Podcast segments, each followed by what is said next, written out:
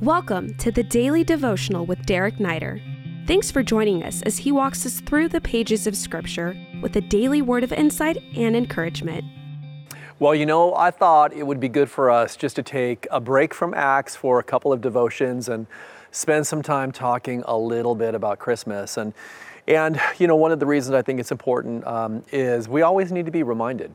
I, I know that I need to be reminded of what are the real, really the key things that we need to be centering our hearts and minds on during this amazing season that I really do love so much, as I'm sure you do as well. And so, just a few minutes uh, today and then tomorrow as well, if you have your Bibles, Luke chapter 2, verse 16 today. Uh, we're going to read from Luke's gospel and, and uh, just hopefully have our minds set in the right direction for this Christmas. Let's pray together. Father, thank you so much for the incarnation of your Son, the generosity of your heart, God, in giving what mattered most to you, and, and being willing to step in and rescue us and deliver us at such a great cost. Help us, uh, Lord, in this time to really have our hearts and minds set in the right framework. In Jesus' name, amen. Well, the Bible says in verse 16, and they went with haste and found Mary and Joseph and the baby lying in a manger.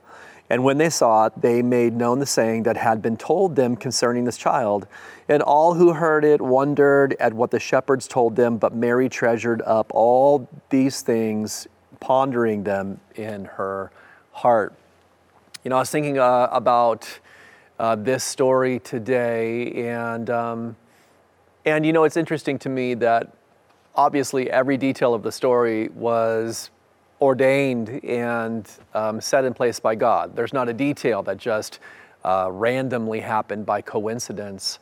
Um, no, in fact, uh, this was working out just as the Father had planned it. And I was thinking about how there wasn't any room in the end for Joseph and Mary to deliver this newborn baby. And, and I think that there was purpose in that. You know, sometimes I, it's obviously great for preaching. It really does preach well. It's like, hey, you know, there was no room in the end for him. Do you have room in your heart for him? Uh, it's a great point to preach. There's no doubt about it.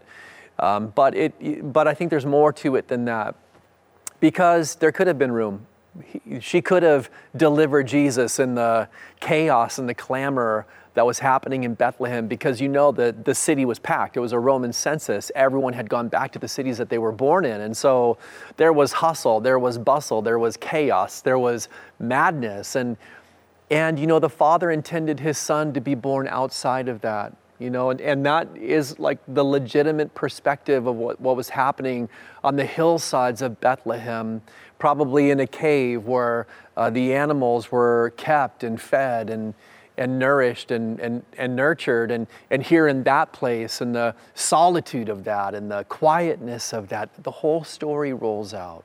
And the shepherds hear this and see this great heavenly exclamation of all of the angels declaring. And then they go and they bring this beautiful word that caused everyone to really consider and ponder, but Mary treasured these words in her heart. And I think, you know, if he had been born in the hustle and the bustle of the city of Bethlehem, uh, you know, would that have been able to happen in such a profound way? To each of these individuals. No, it really did have, the message had to have been conveyed in the solitude and the silence of the hills of Bethlehem. And this is the thing that I want to encourage you with. Um, in the midst of the hustle and the bustle and the chaos, you've got to find the time, you've got to make the time, you've got to carve the time out to spend time with God so that you can hear so that the declaration that the angels declared 2,000 years ago is just spoken afresh and anew in your heart today. I'll tell you, uh, we just enjoy this, this time of family and gift sharing and ministering to the body of Christ and declaring to the world how great our Savior is. But before all of that happens, there's just got to be time at the feet of the Father, really leaning into Him and listening to all that He has to say to us. There has to be time where we shut everything off and find that silence and that solitude with Him and space from the hustle and bustle of the busyness. I know you, you, in Vegas here at least, it's like all of a sudden the roads are crowded with traffic and there's, you know, busyness in the stores. And, you know, it's a beautiful thing, but at the same time, we have to make sure we're allotting that time to God to really impact our hearts so that when we do have the opportunity to minister to people, it's not out of anxiety, it's not out of stress, it's not out of the emptiness of our soul, but that we've been being filled with Him.